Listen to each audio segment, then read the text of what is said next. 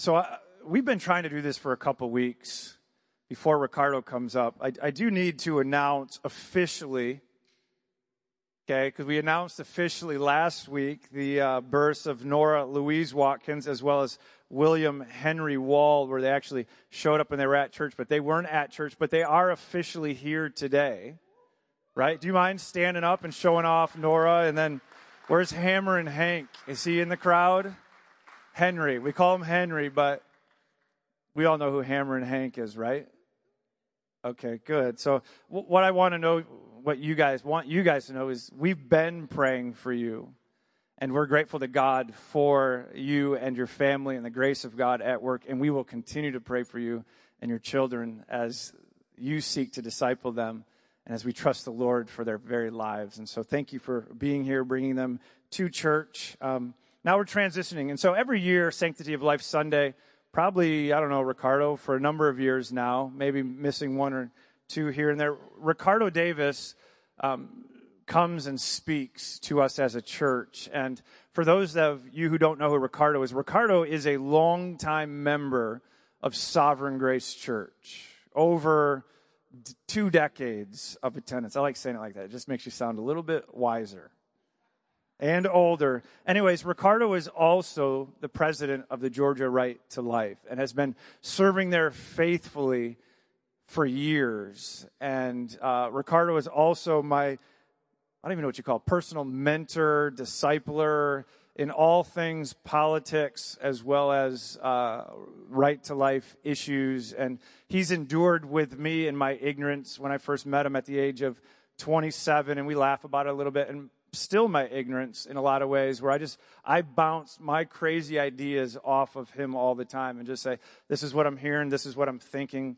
Please guide me in the right direction. And so I share that with you again. I know I do this a lot is is when you think something and you have questions about something whether it's politically or anything in regards to this issue with life um, Ricardo really is uh, a wise man. Ricardo has spent years fighting for life. Ricardo has spent years surrounded by godly men and godly women who have been fighting for life. And um, also politically, the behind the scenes on some of these things where, where he kind of really knows the real answers and not just the media answers sometime. And uh, he's also a very humble man. And he will bear with our ignorance at times. And he's, he's you know, born mine in, in a lot of ways. And so I just say that Ricardo's humble and he's a godly man. And when he says he's been praying for you, he's, he's not joking. He's, he's been praying for you and he will continue to pray for you. He's just a, a prayer warrior. And so I like for Ricardo to come up. Um, please welcome him as he just sort of helps us grow in this issue again this year. Thank you, Ricardo.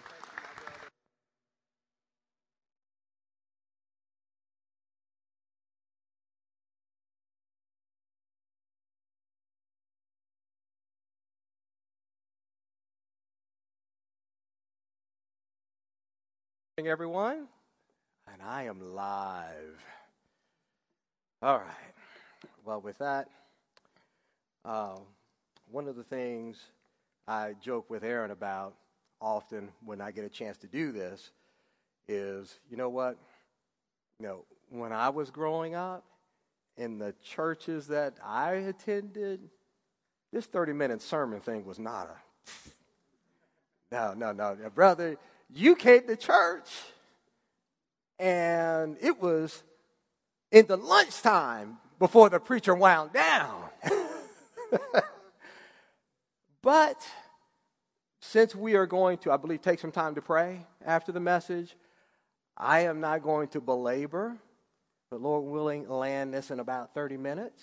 Uh, and I would covet your prayers, in particular, that the Lord would not only just open the eyes uh, to the spiritual realm of justice and, and the political implications. And then, Lord, especially in the country we live in right now, what part do we play in that? So today uh, we are going to go to a few scriptures uh, we're going to be in Romans, we're going to be in Deuteronomy. Uh, my message today is the civil magistrate and his duty to protect life. The civil magistrate and his duty before God Almighty to protect life. Let's pray. Oh, Father God, you gave your Son not only to redeem the world, but to be the King of kings and the Lord of lords. All authority resides in Christ. To that end, Father, help us, Lord, to not just rejoice in that, but Father, honor your Son fully with regard to his place, his preeminence over all things, everything, Lord, pertaining to our lives. Father, it, it, I, I, I, marvel how in Sunday morning, uh, just the, the songs that we sing just really uh, prepare us, Father. And this morning, Father, the power of the cross nailed it. The power of the cross changes lives, the great and the small. To that end, Father, let us continue to pray in faith that He will use us individually, that He will use us as a church to advance the glorious reign of Jesus. It's in that great name we pray. Amen. All right. Well, uh, last week we recognized uh, Martin Luther King Jr. Day and the man's contributions to the maintenance of justice by insisting that America, and in particular our elected officials, establish justice for, if I can pull a Paul the Apostle, my people. Men and women of African descent, in particular those who were brought here and not, they, they didn't come on their own volition, they were sold and brought here in this day, or excuse me, in that day, the question before the nation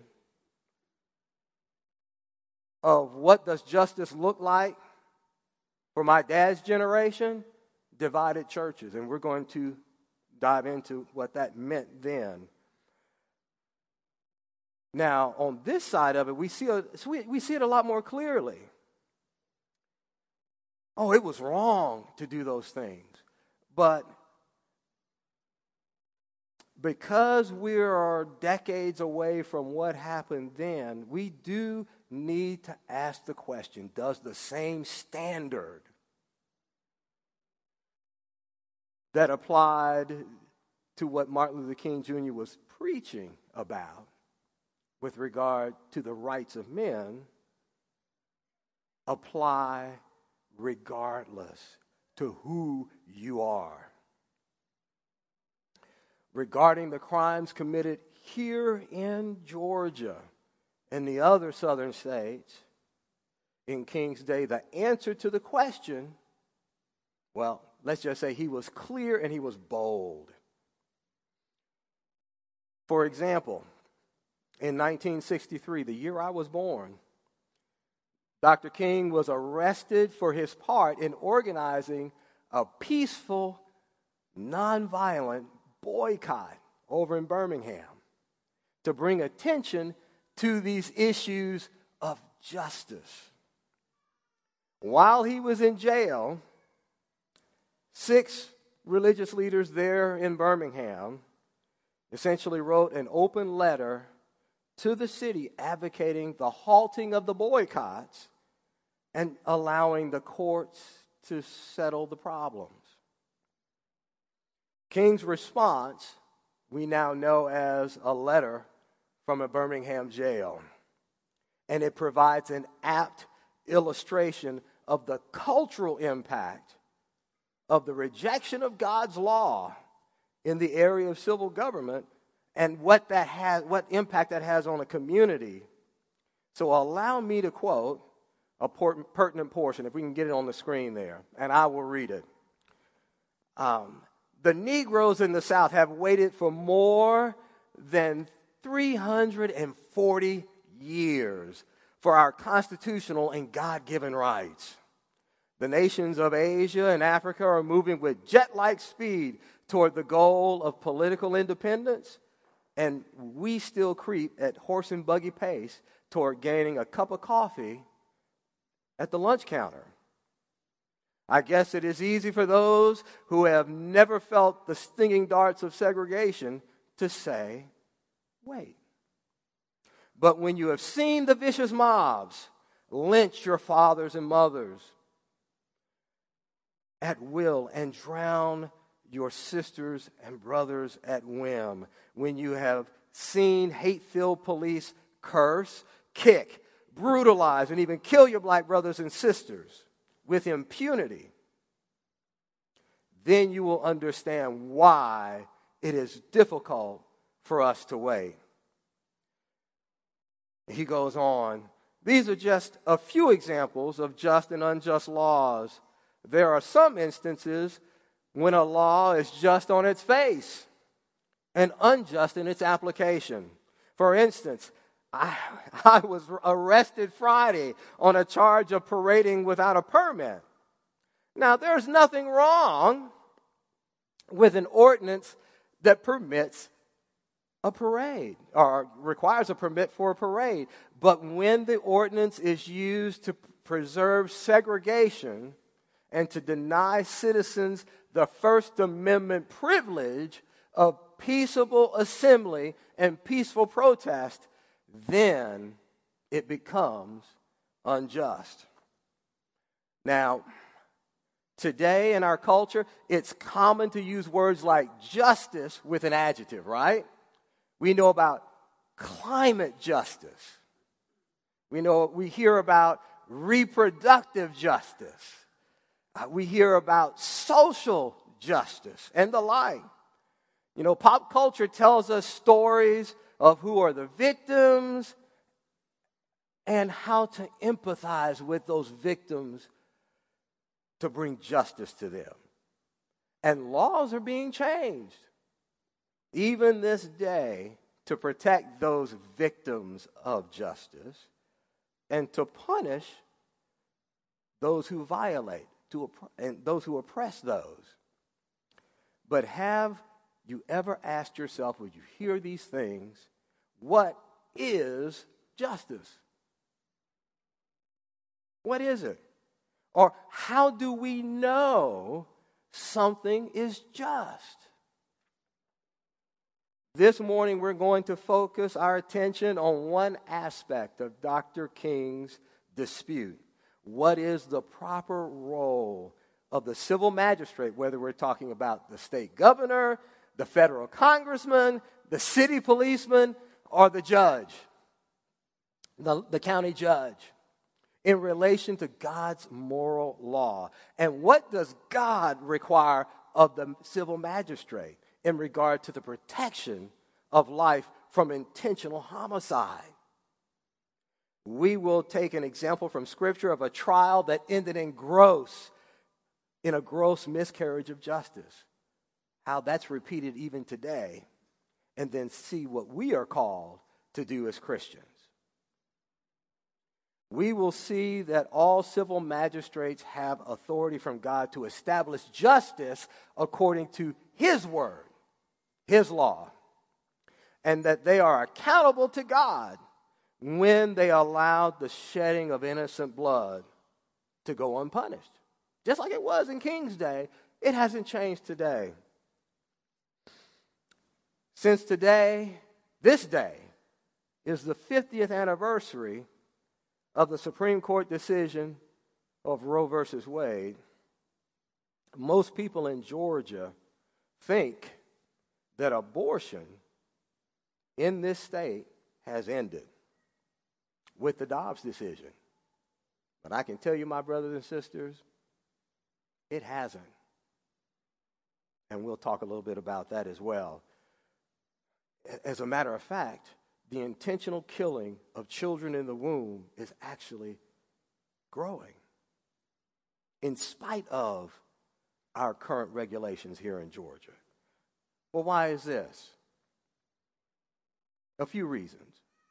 Now, the regulations we currently have on the books, the Life Act, that was passed in 2019 and essentially overcame its challenges in the courts,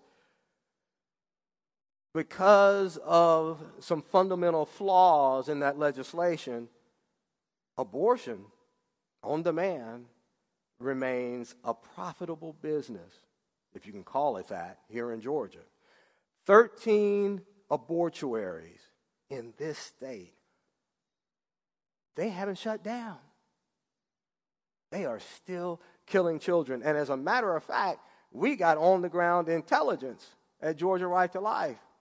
The minute the Life Act survived its court challenges, we were looking at what was happening in those abortion clinics. And the parking lots are still full. But I tell you right now, you're not going to hear about that in the news, right? You're not. What we need to do is we need to understand that if our laws aren't changing things, then we need to look a little deeper and ask, ask, answer the question why, and then go back to the standard. So let's do that. Um, my next point in the Word of God, there are four governments and two paths. Four governments and two paths.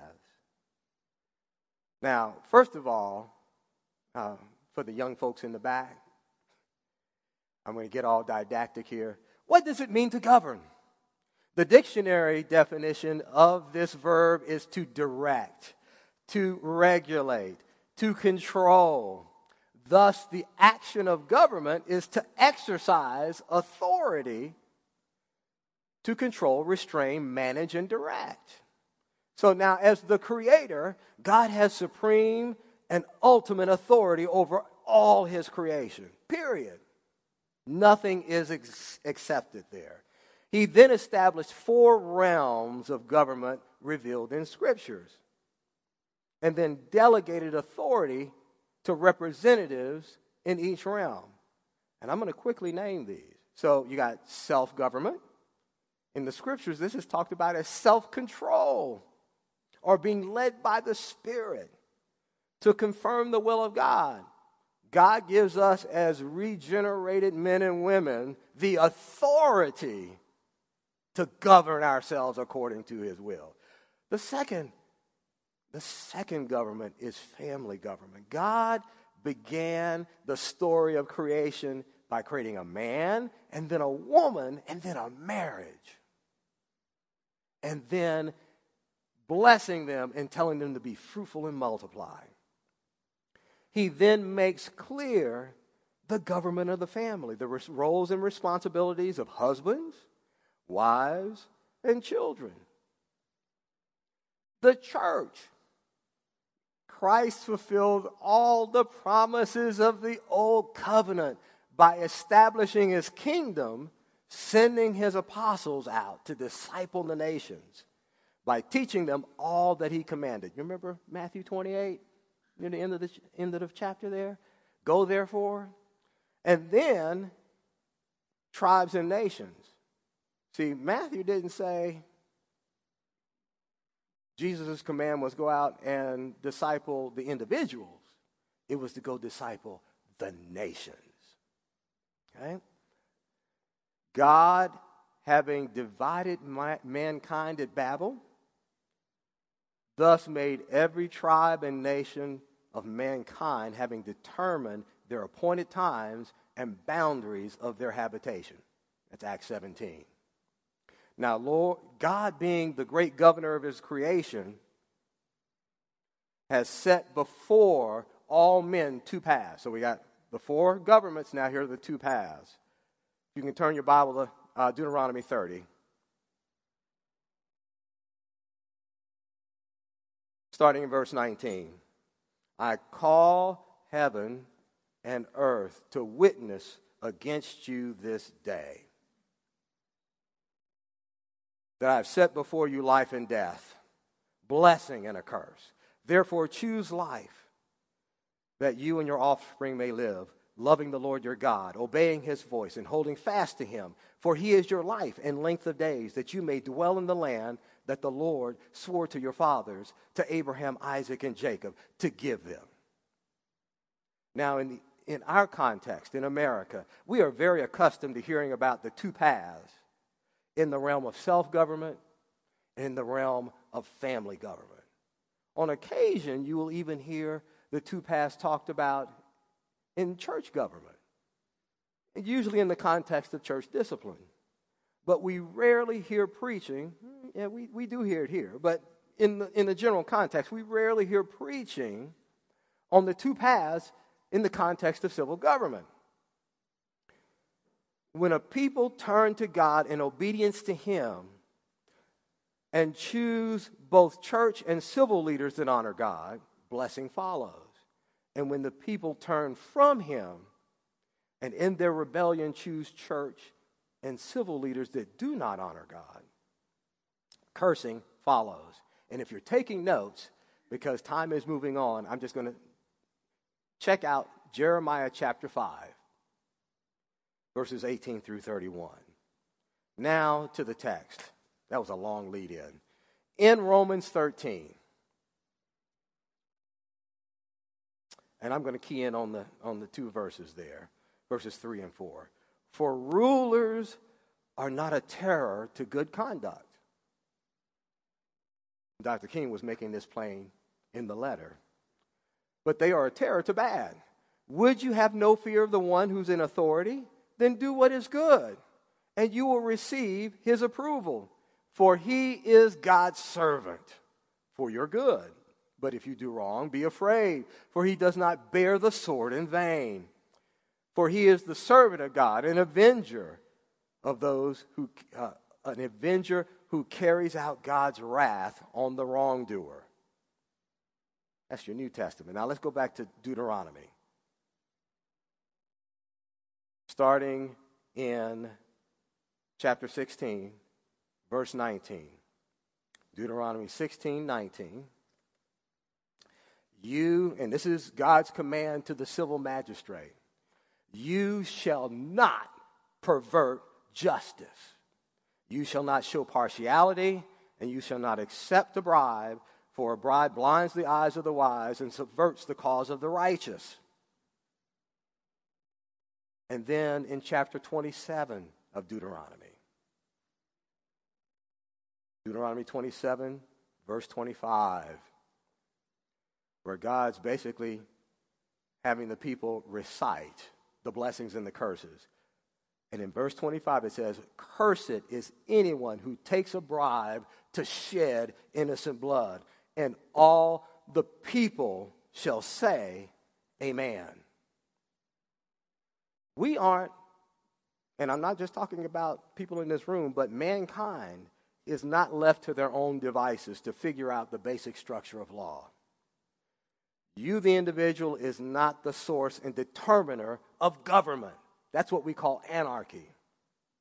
And neither is the tribe or nation through whether we call it monarchy or whether we do it through democracy Neither of those is the supreme authority and lawgiver. God is. So here's the point God authorizes civil magistrates to establish justice according to his law. Therefore, our universal accountability to him is integral to Christian discipleship and community. So I'm going to first deal with the civil magistrate being bound to uphold the moral law of God. Okay?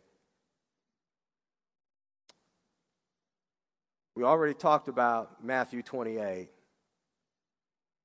let me just hone in on the fact that Jesus in Matthew 22, verses 36 through 40, commandment, in his commandment for us to love our neighbors as ourselves, we see really the core of what God expects of the civil magistrate. If we're to love our neighbor as ourselves, then if we're in a position of power, then we are to love the one we judge and to use the same standard of justice to those that we oversee as we would want to receive justice, right?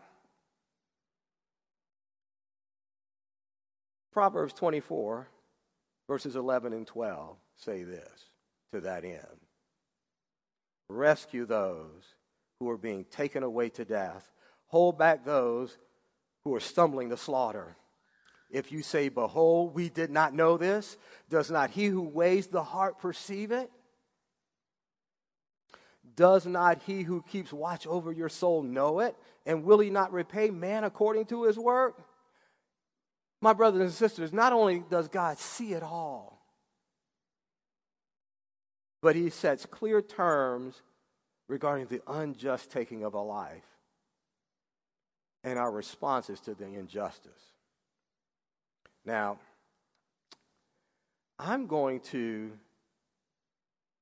I'm going to quickly move to the fact that the Lord, our Savior, was a victim of injustice. If you turn to John 11, allow me to illustrate this. And this is the trial that was the pivot of history.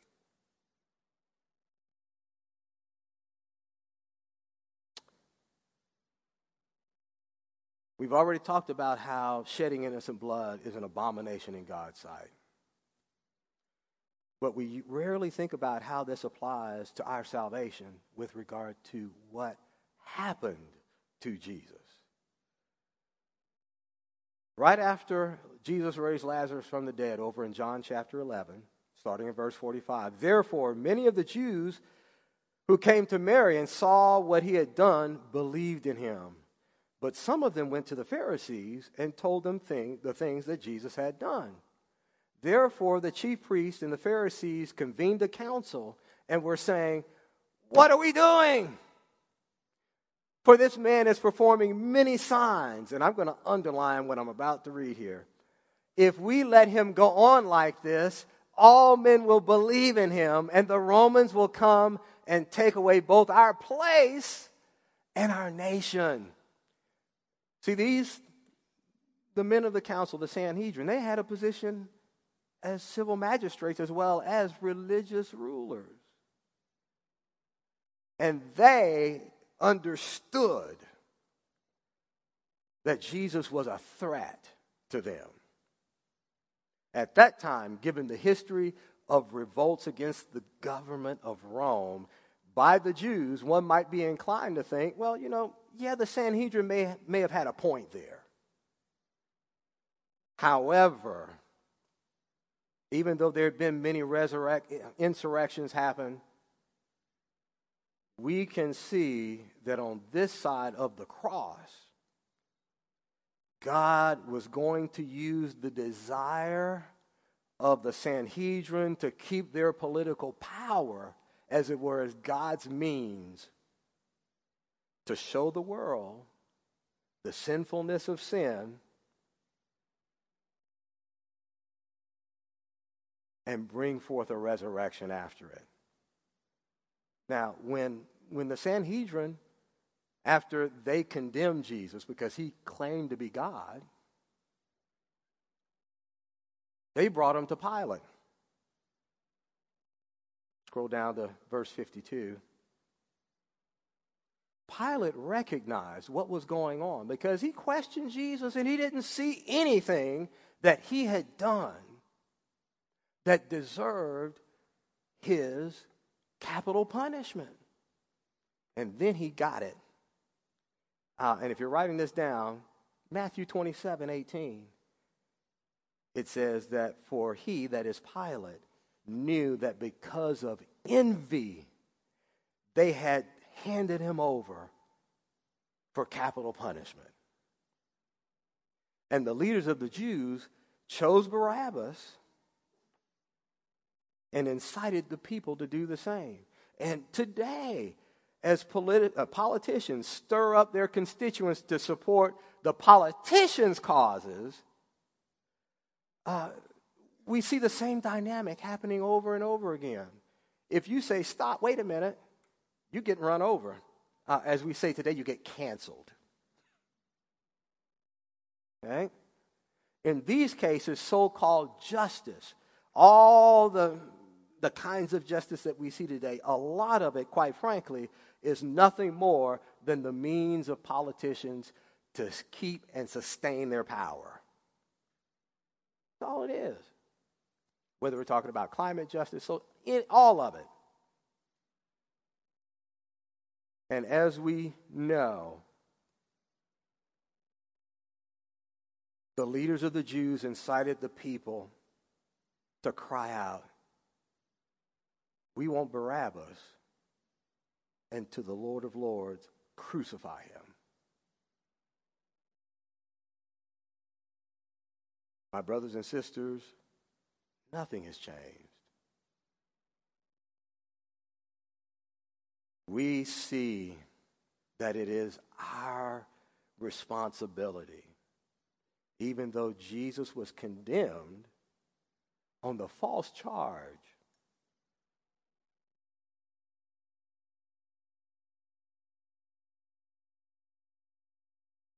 of being worthy to die, God used it to further his purposes. So now, I'm going to close with this. Let's talk about being salt and light. Matthew 5. You know, we are, when God saved us, when God has gathered us together, we are to be a city set on a hill. We are to be a preservative salt, and we are to be a light. We are to, as it were, to expose the darkness and to scatter it. So, with that, let's turn to the specific issue of the shedding of the blood of innocent children in the womb. God wants us to support the civil magistrate in fulfilling their responsibility before God to protect innocent life. First and foremost, in that support, we have to choose rulers who will honor God in their official capacity. Now, in the ancient Hebrew Republic, God commanded the people to choose wise, understanding, and experienced men in the administration of government. And if I could, let's go back to Deuteronomy. This is worth reading. Okay, Deuteronomy chapter 1, starting in verse 13. At that time I said to you, and this is Moses speaking, I am not able to bear you, that is, judging the people by myself. The Lord has multiplied you, and behold, today you are as numerous as the stars of heaven. May the Lord, the God of your fathers, make you a thousand times as many as you are, and bless you as he has promised you. How can I bear myself the weight and burden of you and your strife? Here it is choose for your tribes, wise, understanding, and experienced men, and I will appoint them as your heads. And you answered me. And this should be our response to this. The thing you have spoken is good for us to do. So Moses said, I took heads of your tribes, wise and experienced men, and set them as heads over you, commanders of thousands, commanders of hundreds, commanders of fifties, commanders of tens, and officers throughout your tribes. And I charged the judges at that time hear the cases between your brothers and judge righteously between a man and his brother, or for the alien who is with them. You shall not be partial in judgment. You shall hear the small and the great alike. You shall not be intimidated by anyone, for the judgment is God's. And if the case or and the case that's too hard for you, you shall bring to me, and I will hear it.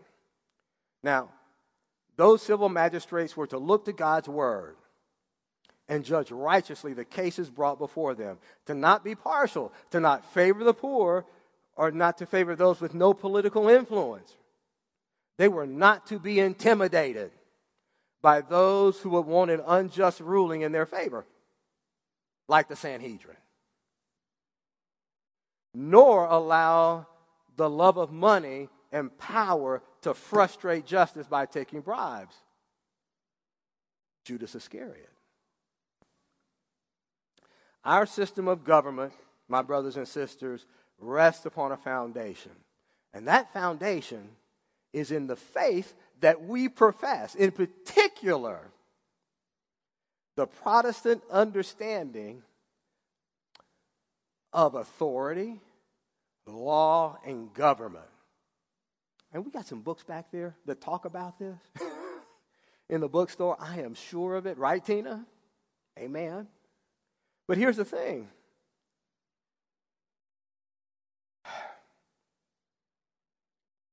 we have to understand that those principles do not change.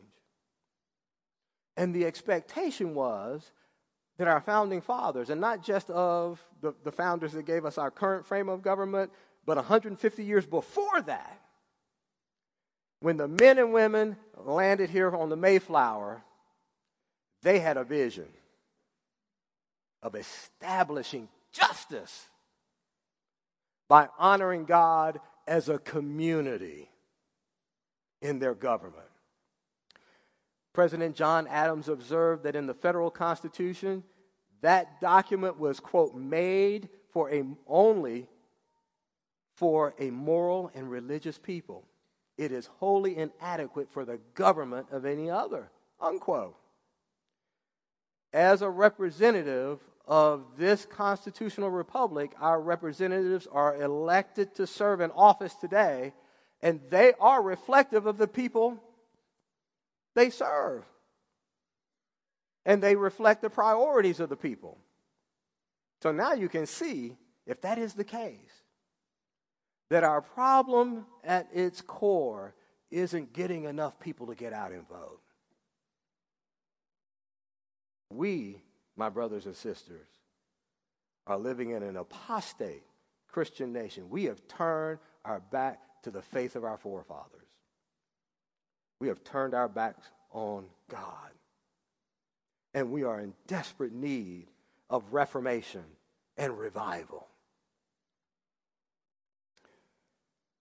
The discipleship that we need, that we get here, is the headwaters of what God must do to restore blessing in this nation.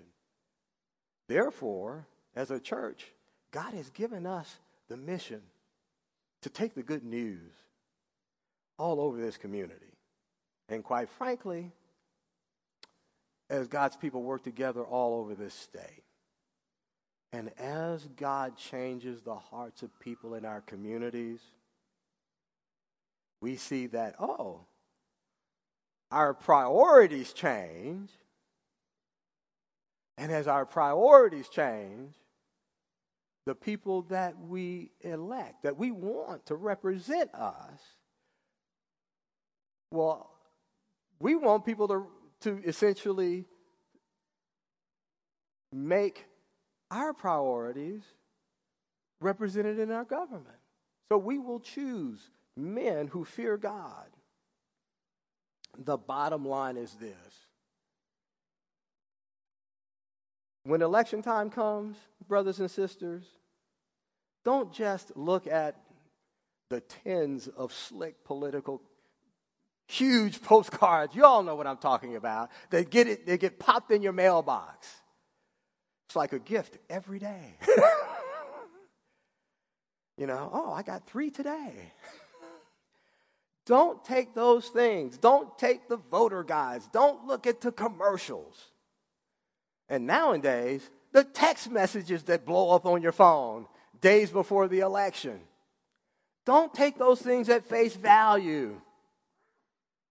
Your question must be what does this word have to say about it? You don't have to have a degree in political science. And quite frankly, you don't have to have a year in pastor's college to get this. Our discipleship, we have been so blessed to be in a place where God has, is, has laid a foundation for us to judge because we have the Word of God and we know how to go to the Word of God. It is incumbent upon us then to apply the Word of God, to evaluate what the candidates are saying. And in particular, as it concerns the issues of life and death. And today I'm going to pick on the beginning of life because it's a Sanctity of Human Life Sunday. If the man or woman asking for your vote comes up and says, Well, yeah, I'm, I'm personally pro life, but, then you need to press them. But what? What is it that gives someone the excuse to kill a child in the womb? Don't be afraid to ask them the question. And if they are professing to be a believer, now you, you can use this as an educational moment. Let's talk about it. What does God's word say about not judging some people with the same standard of justice that we would want. But be warned, brothers and sisters. When you start asking questions like this of what the Bible requires of the candidate in their public life as well as their private life, you're going to meet some resistance. Uh, you might get shut down on Facebook. I'm just saying. Your Twitter feed might show a little hate, but that's okay. Even though there's a growing resistance to this, let me tell you what, the resistance is there because the light is shining.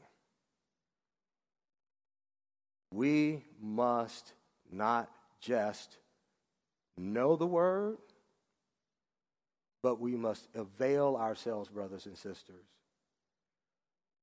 of reminding ourselves and then reminding those who would seek to represent us that they are God's ministers of justice. And they don't get a chance, they don't have the right to decide what is good and evil. They don't. And quite frankly, we I don't care if you're a Christian or not. We don't have the right to decide what's good and evil.